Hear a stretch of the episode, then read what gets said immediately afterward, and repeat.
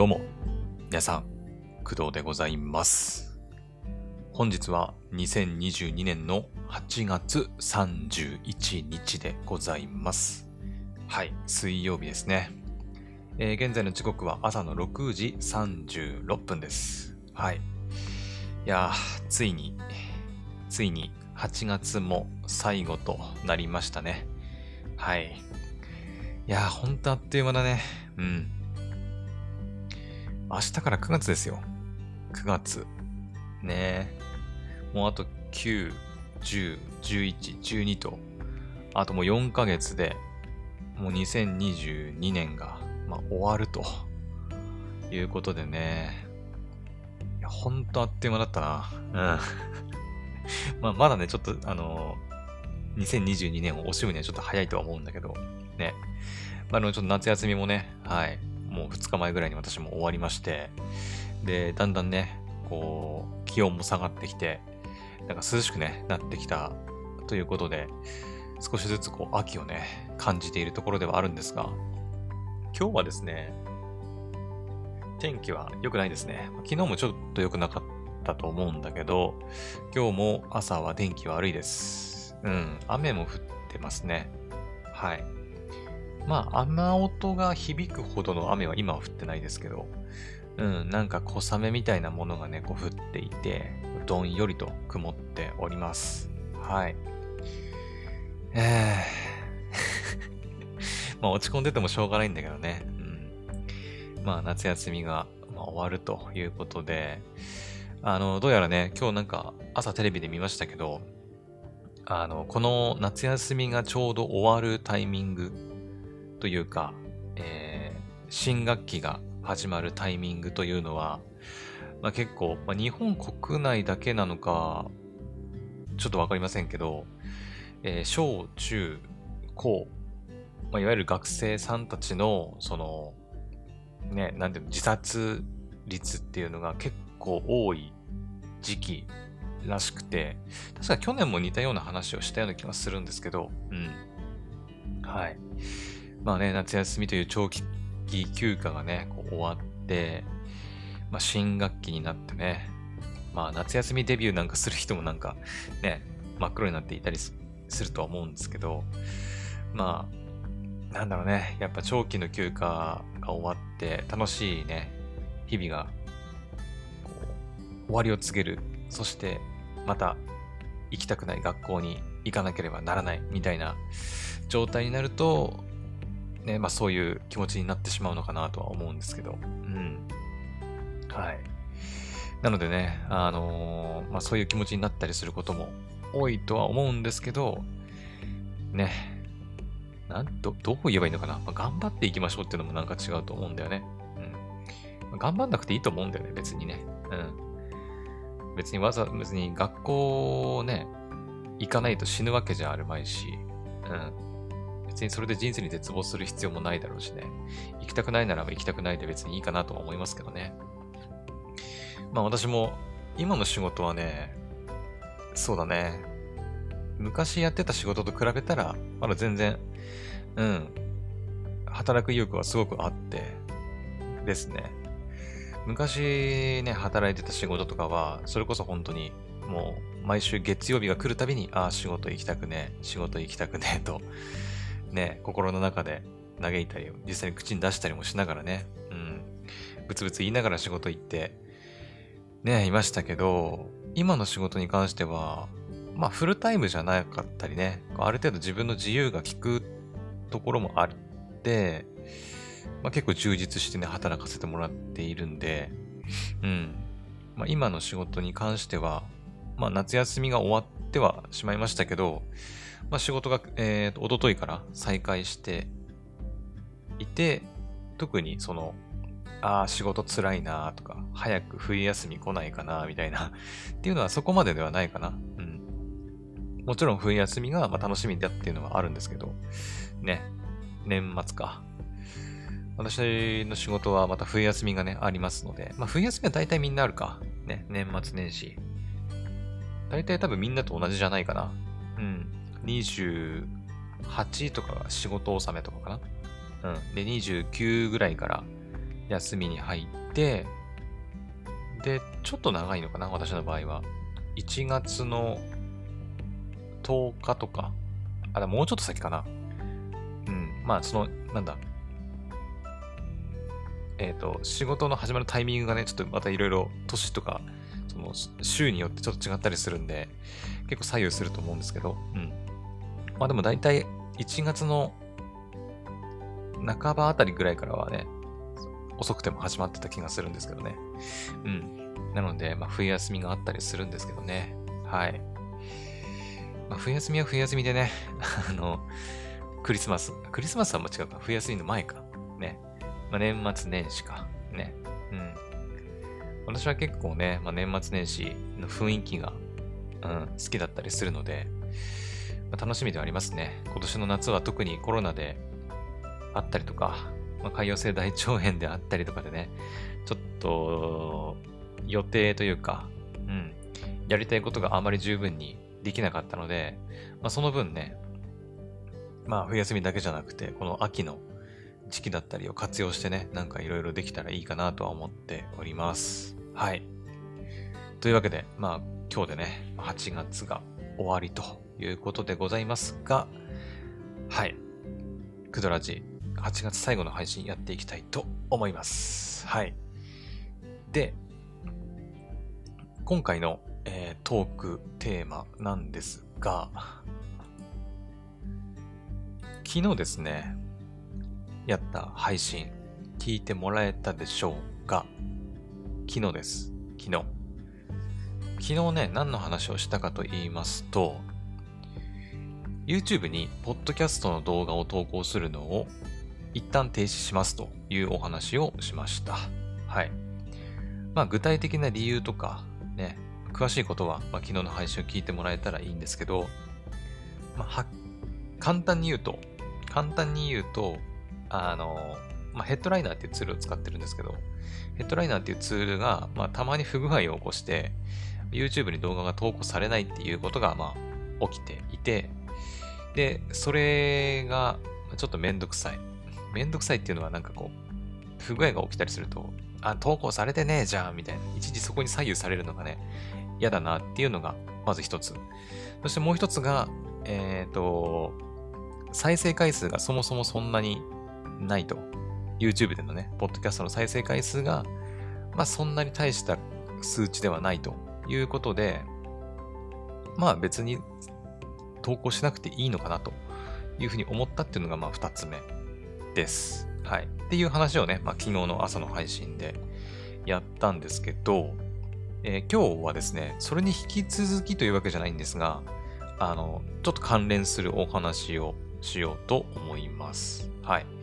まあ、おそらくタイトルにも書いてると思うんですが、あの、まあ、ポッドキャストかける、まあ、YouTube ということで、あの、まあ、昨日のね、朝の配信をした後に、ちょっと私の方であの、いろいろ調べたんですよ。その、ポッドキャストとか、その YouTube に関するその、情報っていうのかなをちょっといろいろ調べていたらですね、あの、面白い記事とか気になる記事をあの見つけたので、ちょっとそれをシェアしていこうかなと思います。今日はね。はい。で、あの、今回話す内容自体は、あの、別にそんな最新情報っていうわけではなくて、えっ、ー、と、今ね、パソコンで2つの記事というか、ウェブサイトを開いていて、1つは5月2日の情報。で、もう1つが、えっ、ー、と、今年の3月31日での、1日の情報なので、まあ、全然あの最新情報でも何でもないので、私が今までただ知らなかっただけっていうことなんで、まあ、それを踏まえてね、ちょっと聞いてもらえたらいいかなと思います。であと、ちなみにその5月2日の方の記事に関しては、えー、3月の方の記事を元にってわけじゃないんだけど、を参考に、まあ、作られたような、まあ、記事だったり、はい、実は音声でのそのトークリンクというか、ボタン、ボタン、再生ボタンもついてるんで、まあ、ちょっと詳しく紹介しますけど、この後ね。はい。で、えー、まあ、具体的に何の情報なの、情報っていうか、どういった記事なのかというと、まあ、YouTube と Podcast に関する話なんですが、もう言っちゃうと、YouTube が、ポッドキャストサービスを立ち上げる計画が、まあ、リークされたという情報でございます。これはね、あのー、今見てるやつ、ギガ、ギガジーンでいいのかなこれ読み方ね。たまによく見るんだけど、っていうサイトで、えー、2022年の3月31日に、えー、投稿された記事になります。はい。あの YouTube が、まあ、ポッドキャストサービスを立ち上げるんじゃないかというリーク情報。うん、確かな情報ではなさそうなんだけど、まあ、そういったリーク情報があるというのが今年の3月31日に投稿されております。で、まあ、少しね、いろいろ書いてあるんで、ちょっと読んでいくと、えー、YouTube がインターネットで番組を放送する、ポッドキャスト関連のサービスを大幅に強化する計画を進めていることが、YouTube のポッドキャストパブリッシャー向け資料のリークから判明したと報じられていると。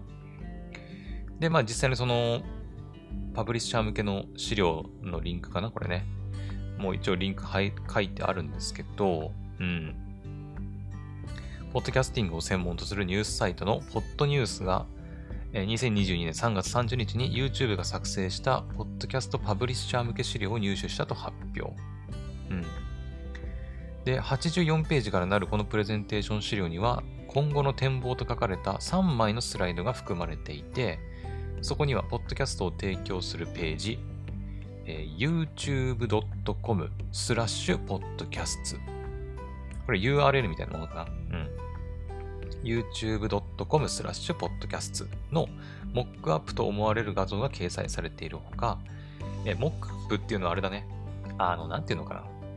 あの、私もそんな詳しくないけど、ちょっと調べてみようか。モックアップ。私はなんとなくわかるけど、モックアップってなんか設計図みたいな、なんか、あれじゃなかったっけ？外観作っただけみたいな。違ったっけ？モックアップとは模型という意味。えーと、内部のシステムが実装されておらず機能しないものの外面は完成品に近いサンプル品。そうそうそうそう、そういうことです。まあ、だからその YouTube 上のそのポッドキャストのページ、さっき言った youtube.com スラッシュポッドキャストのページの、まあなんかそのサンプルページみたいなものが、と思われる画像が掲載されていたってことだね。うん。で、えー、RSS フィードを直接取り込む機能が検討されていることなどが記されていますと。うん。えー、なお、記事作成時点では youtube.com スラッシュポッドキャストにアクセスしても何も表示されませんと。書いてあります。え、今アクセスしたらどうなんだろうね、これ。あ、なんもないですね。うん、404じゃない。このページは利用できません。申し訳ありませんって書いてますね。うん。はい。404 not found ですね。うん。はい。ということなんで、まあ、現時点、2022年8月31日の時点でも、youtube.com スラッシュポッドキャストのポッドキャストの URL にアクセスしても何も表示されませんので、そこはご注意ください。はい。まあ、あくまでその3月31日の時点で、まあ、リーク情報が出て、まあ、YouTube かなんかポッドキャストに関するサービスを始めようとしてんじゃねえかっていうことですよ。うん。で、また、YouTube の新しいポッドキャストサービスでは、オーディオ広告が配信される予定ですと。うん。YouTube に動画をアップロードするクリエイターと同様に、YouTube でポッドキャスティングするクリエイターには新しい指標と歌唱されている分析機能が提供される見通しと。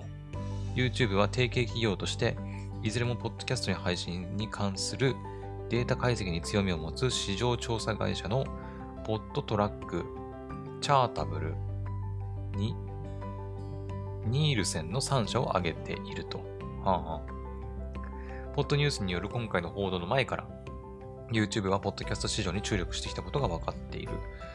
2021年の10月には YouTube がサイト上にある数百万の既存のポッドキャストを管理する人材を募集していることが報じられていたと。また2022年3月上旬には YouTube が人気ポッドキャスト配信者に最大30万ドル、約3660万円を支払って人気番組のオーディオ版を作成することを依頼していたと報じられていますと。ポッドニュースは YouTube に問い合わせをしてコメントを求めたけど、記事作成時点のところ返答は得られていないそうですと。なるほど。まあだから、ね、YouTube が2021年ぐらいか。うん。から、2021年10月ぐらいから、既存のポッドキャストを管理する人材を募集したりとか、で、今年からまあ結構多額のお金をかけて、人気番組の制作を依頼していたりとかしてるらしくて、うん。で、まあパブリッシャー向けのその資料の中で youtube.com スラッシュポッドキャストの存在だったり、まあ、オーディオ広告の配信について、ね、いろいろこう、記載されていたみたいです。はい。ということです。ねはい。まあ、つまり私が今回のこの情報を見てというか、ね、何が言いたいのかっていうと、うん、だから YouTube で普通にポッドキャストが見れる時代が、まあ、いずれ来るってことだよね。うん。そう遠くないんじゃないかなと思います。はい。ちょっとこの後の、あの、もう一つの記事の方でもちょっと言いますけど、なんかね、海外では、その、ポッドキャストと YouTube、両方に、その、投稿する。いわゆる私がやってたようなこと。うん。昨日紹介したそのヘッドライナーっていうツール自体も、あの、海外のサービスなんですよ。うん。日本のサービスじゃないです。はい。基本は全部英語で表記されてるから、まあちょっと苦手な人は苦手かもしれないんですけど、ただまあ、ちゃんと使えばね、あの、私みたいに、ポッドキャストの配信もできて、かつ、自動的に YouTube にその、ポッドキャスト動画をね、上げることもできるということです。はい。なので、まあ、海外では、まあ、海外の方がね、ポッドキャスト進んでるんで、ね、日本の方がちょっと遅れてるので、あれなんですけど、海外では、まあその、ね、有名ポッドキャスターの方たちは、YouTube と、ポッドキャストプラットフォーム両方にこう、ね、上げているらしくて、うん。まあ、だからそのヘッドライナーみたいなツールがね、結構使われたりするんだと思うんだけど、うん。ちなみにあのヘッドライナーっていうのは別に YouTube だけじゃなくて、そのポッドキャストの音声データから、それこそ私があの TikTok に上げてる、あの、縦のショート動画あれもヘッドライナーだし、うん。あの、ツイッターに上げるよとか、インスタに上げるよとか、あの、結構サイズだったり、長さだったり、あの、自由にね、あの、決められたりするツールですので、まあ、気になる人、まあ、特にポッドキャストやってて、まあ、なんか動画化したいみたいな人は、ちょっと一回触ってみると面白いのかなって思います。はい。基本は無料で使えますが、えっ、ー、と、まあ、ハイクオリティなコンテンツ、かよりカスタマイズしたいとか、ね、字幕つけたいとか、日本語字幕は対応してないんだったかな。うん。とかっていう人は、まあ課金する必要がありますけど、サブスクリプションみたいな感じでね。うん。ありますけど、まあ基本は、あの、私ができていることは基本無料で全部できますので、はい。もしよければ気になる人はチェックしてみてください。ヘッドライナーね。まあ、一応概要欄にリンク貼っとくか、ヘッドライナーのね。うん。はい。って感じで、まあ、YouTube と Podcast の両方にね、こうコンテンツというか、音声コンテンツを投稿するのが、まあ、海外では当たり前らしいんですけど、うん。まあ、それに倣ってね、私もこうずっとね、やってたんだけど、で、ここに来て、だから YouTube が、その、正式にポッドキャストサービスを立ち上げるんじゃないかというね、情報が来たわけですよ。うん。ね。まあ、つまりこうする、うん、これによって何が変わるかっていうと、だから、YouTube にわざわざその、ポッドキャストの動画として上げる必要がなくなるってことだよね。うん、さっきその RSS フィードを直接取り込む機能が検討されているってありましたけど、あの、まあ、ポッドキャストっていうのはその RSS フィードっていうのを、あの、利用した配信システムなので、YouTube で RSS フィードを直接取り込む、取り込むことがまできれば、あの、ね、例えばアンカーで、私みたいにアンカーでエピソードを投稿しましたってなったら、もう自動的に YouTube の方にもその、投稿されるわけですよ。投稿って言うとちょっと変だけど、まあ、更新されるというか、うん。って感じです。まあ、今の場合のところヘッドライナーを経由して、動画にしてから YouTube にアップするってことになってるけど、じゃなくて、も YouTube 上で、もう、ポッドキャストとして、音声データとして聞けるっていう感じかな。うん。まあ、その、ね、モックアップがあったりってするみたいなんで、まあ、デザインはちょっとね、まだ、ね、わかんないですけど、うん。ですね。個人的には、あとだから、オーディオ広告が配信されるっていうところも、まあ、ね、気になるところかなと思います。はい。まあ、YouTube がね、やっぱ、ポッドキャストに入ってくると、またね、変わるんじゃないかなと思いますね。うん。ポッドキャストって、まあ、まだね、その、なんていうの？収益化がなかなか難しい媒体っていうのかななんじゃないかなと思うんだけど、YouTube みたいにさ、なんかチャンネル登録者数が何人いて、再生回数に応じて、ね、あの、収益が発生するみたいなのって、まあ、海外だったりとかすると、ね、それこそ結構あるみたいですけど、日本はね、まだ、アンカーとかもまだじゃなかったかなうん。Apple Podcast のなんかサブスクリプション機能とかね、うん、自分で金額設定して、それを月額支払ってもらって作る、ね、こうエピソードみたいな機能があったりすると思うんですけど、それこそスタイフとかもね、ね、あの収益化とかはできたりしますけど、うん、ポッドキャストとして日本でそういうなんか再生回数に応じてなんか収益化みたいなものは今んとこないんじゃないかなと思うんだけど、どうなんだろう？私もね、あの、ポッドキャスト配信してる身ではあるんですけど、何せ多分その収益の条件を満たしてるようなレベルまで行ってないので、ちょっといかんせんどうにもわからないんですけど、うん。まあ、ただ YouTube で、その、ね、やっぱ YouTube ってその、すでにその、なんだ、えー、難しいな。収益化の仕組みがもう出来上がってるわけじゃないですか。動画プラットフォームだけど。うん。だから、その仕組みがあって、YouTube がね、オーディオ、えっ、ー、と、広告だったりとかに入ってくれば、YouTube で再生された分、収益が発生するっていうこともあり得るんじゃないかなと思いますね。うん。個人的にはそこに期待かな。あの、まあ、昨日ね、配信したように私 YouTube に、ポッドキャストの動画投稿するのやめたって言いましたけど、やめて、まあ、ポッドキャストの再生される回数がまあ減ることには減るんだけど、いずれそのね、youtube.com スラッシュポッドキャストのページが見れるようになって、YouTube 上で、まあ、普通にだから、Amazon Music とか Spotify みたいに本当にポッドキャストを聞くような感覚で聞けるようになれば、ね、わざわざ自分で動画を、動画にしてあげたりとかする必要なくなるし、かつ、あの、他のプラットフォームではまだできていない、その、ね、日本でね、日本でまだできてないその再生回数に応じた収益みたいな、収益化みたいな部分に関しても、YouTube が結構こう、なんか抜きん出ていくんじゃないかなという期待ですね。うん。まあ、もちろんいろいろ収益化の条件はあると思うんですけどね。それこそ、現時点で言うと、なんだ、チャンネル登録者1000人、そして、視聴時間、な、な何時間だっけ？5000な、なんだっけな？ちょっと忘れた。えー、っと、視聴時間4000か。4000時間か。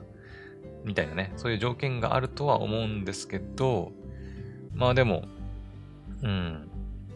現時点で Amazon Music だったり、Spotify もそうかな。まあ私はアンカーで配信してるんで、まあ Spotify とかね、関係してくると思うんですけど、今のところは多分、ないんじゃないかな。再生回数に応じて収益化みたいな。確か。ね。なので、まあ、YouTube のポッドキャスト参入っていうのは、かなり気になるニュースではありますね。うん。あの、まあ、YouTube の大元の、ま、その Google、Google 自体はその Google ポッドキャストっていうのがあるんです、あるんですけどね。うん。Google 自体は結構ポッドキャストに力を入れてるのは聞いてるんですけど、YouTube でポッドキャストが聞けるっていうのが、まあ、どうなるかっていうところかな。うん。ねもう今や YouTube 使ってない人いないんじゃないかっていうぐらいね、やっぱ使ってる人たくさんいるので、ねやっぱそこでさ、こう普通にポッドキャストとして聞けるようになったら、ね、またいろいろ違ってくるんじゃないかなっていう気はしますね。うん。まあこれ今年のね、3月の時点の情報なので、まあそれからもう5ヶ月、もう9月になるからもう9、じゃあ4、ん？?3、いや3月31か、ちょうど、ちょうど5ヶ月前か。そうかそうか。うん。ですね。約5ヶ月が経過しているわけですけど、それからね、特に情報が出てるわけではなさそうなんだよね。うん。だから一体いつその YouTube でポッドキャストが聞けるようになるのか とか、まあ、具体的なね、ことはちょっとわかんないんですけど、うん。まあでもいずれ YouTube でポッドキャストが聞ける時代が来るんじゃないかという期待を寄せております。うんまあ、年内はないんじゃないかと思うけども、来年あたり、うん、来そうな気はしますよね。うん。まあ、日本で開始されなくても、海外でまず先に始まったりとかっていうのもあるんじゃないかな。うん。アメリカとかね。その辺で先に始まって、で、評判を見て、日本でもみたいなことはありそうですね。はい。OK。じゃあ、続いての記事、もう一つの記事の方をちょっと見ていくんですけど、まあ、こちらはそんなにね、あの、詳しいことが書いてるっていうよりは、あの、さっきもちょっと言いましたけど、えー、っと、そのギガジーンのその YouTube がポッドキャストサービスを立ち上げる計画がリークされるっていうことを踏まえて、なんか、いろいろ話したり書いたりしてある記事ですね。はい。これね、おっ、音、音なるでいいのかな？音なるっていうサイトなのかな？うん。で、あの、掲載されてる記事で、えー、これ、ポッドキャストやってる方の記事、記事というか、配信なのかな？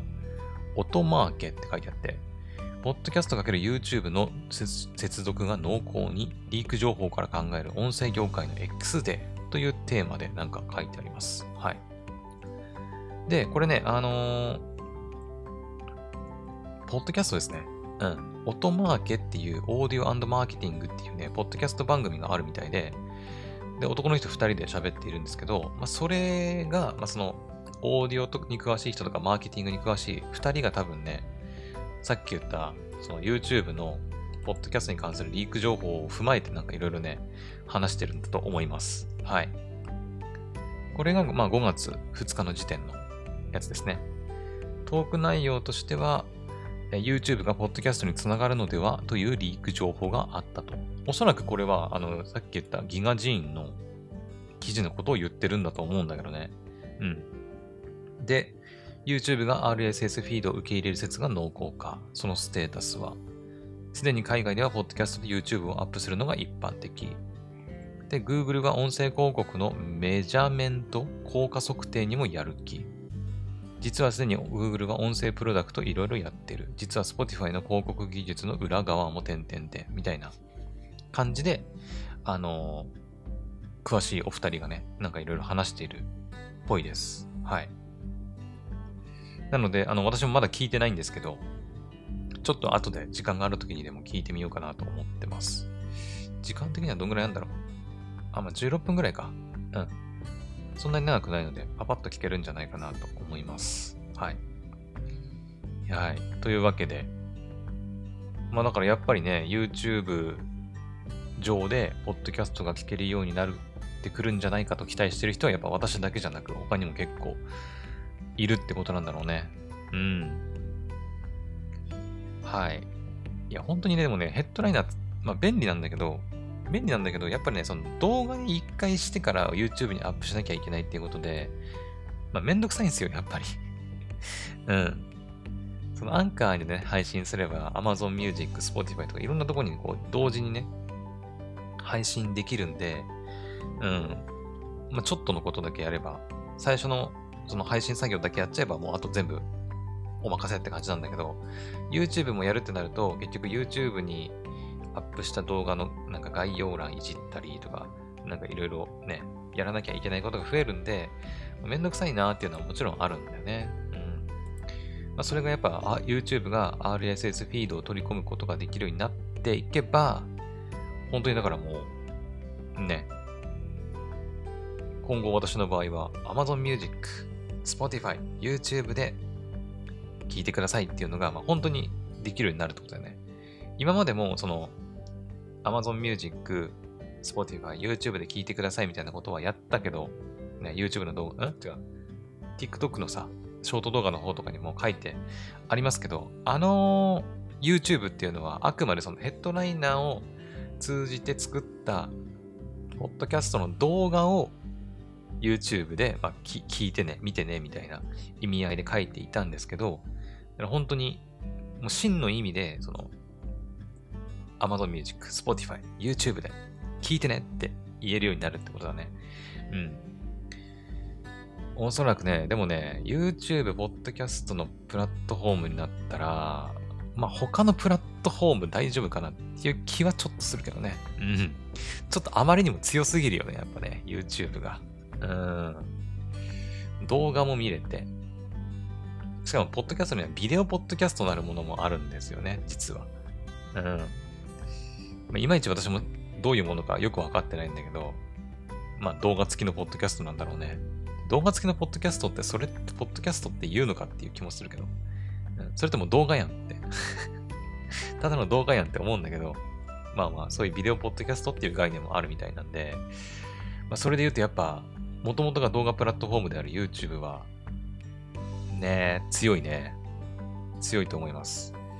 だからいずれ、まあ、YouTube でポッドキャストをが普通に聞けるようになった時には、まあ、このクドラジもポッドキャスト、YouTube でね、聞けるようになると思うんですけど、まあ、その時はまたいろいろお話ししようかなと思います。ね。しかも YouTube、そうだ。YouTube はさ、しかも生配信機能もあったりするから、もしかしたら、ポッドキャストの生配信とかもできるようになるんじゃない？違うかな？ね。ちょっといろいろ妄想が膨らみますけどね。うん。かなり気になるところではありますね。はい。そういえば、あの、今回のその、ポッドキャスト ×YouTube というテーマとはちょっとずれるんですけど、これはまたね、詳しいことはまた別の配信で話そうと思ったんですけど、あの、Twitter ×ポッドキャストっていう、あの、情報もね、実は今出てて、これはもっと最近かな。ほんと3日前とかに出てたやつじゃないかな。えっ、ー、とね、Twitter ポッドキャストとかってね、調べると、Twitter がポッドキャストを試験導入。スペースのタブから直接聞けるっていうね、記事が、これ4日前か。そう、4日前とか本当にまだ1週間以内ぐらいのニュースでね、出てくるんですよ。うん。で、これはすでにね、英国、イギリスか？かな？確か。えっ、ー、とね、すでにもうテストリリースみたいな感じはされてるらしくて、英語版の Twitter アプリか。うん。では、もう使えるようになってるらしくて。そうそうそうそう。ねえ。ということで、まあ、YouTube だけじゃなく、Twitter も、あの、その Twitter にはスペースっていうね、その音声、なんていうの ?SNS 機能みたいなものがあるんですけど、あの、クラブハウスみたいなやつね。あるんですけど、もうそこからさらに延長して、もう Twitter かけるポッドキャストみたいなまあ、そういったね、情報も出てきてるので、もうね、今ね、暑いね。うん、暑い。もう、まあ、今まで、今ではね、まあその Amazon とか、えー、Spotify、Apple Podcast、まあ Google もそうだけど、とか、まあ、な、だたらね、企業が、ね、GAFA、GAFAM、え、マイクロソフトないか。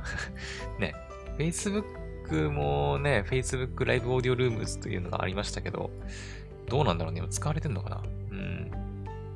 まあまあ、その名だたる企業がね、ポッドキャストにこう、注力したりしてるので、ねまあどうなるかすごい楽しみですね。YouTube とか Twitter とかね。うん。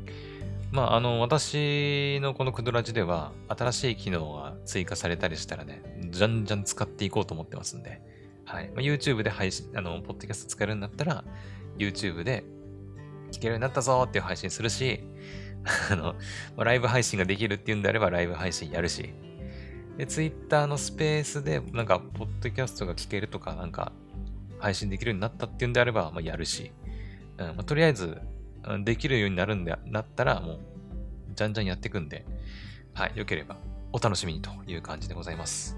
はい。で、Twitter のポッドキャストの話についてはちょっとまた別の配信でね、また今回みたいにお話ししようかなと思ってますんで、はい。また聞いてくれると嬉しいです。はい。OK。って感じでございますが、いかがでしょうか？いかがでしょうか？ね。うん。まとめると、だからまあ YouTube でポッドキャストが聞けるようになるんじゃないかということです。はい。まあ、リーク情報だったりもしますので、まだ確定ではないんでね。うん。まあ、Twitter の方はなんかもうテスト的にももう始まってはいるみたいですけど、YouTube の方に関してはまだリーク情報ってことなんで、まあ、正式に始まるかどうかすらちょっとわかんないけどね。うん。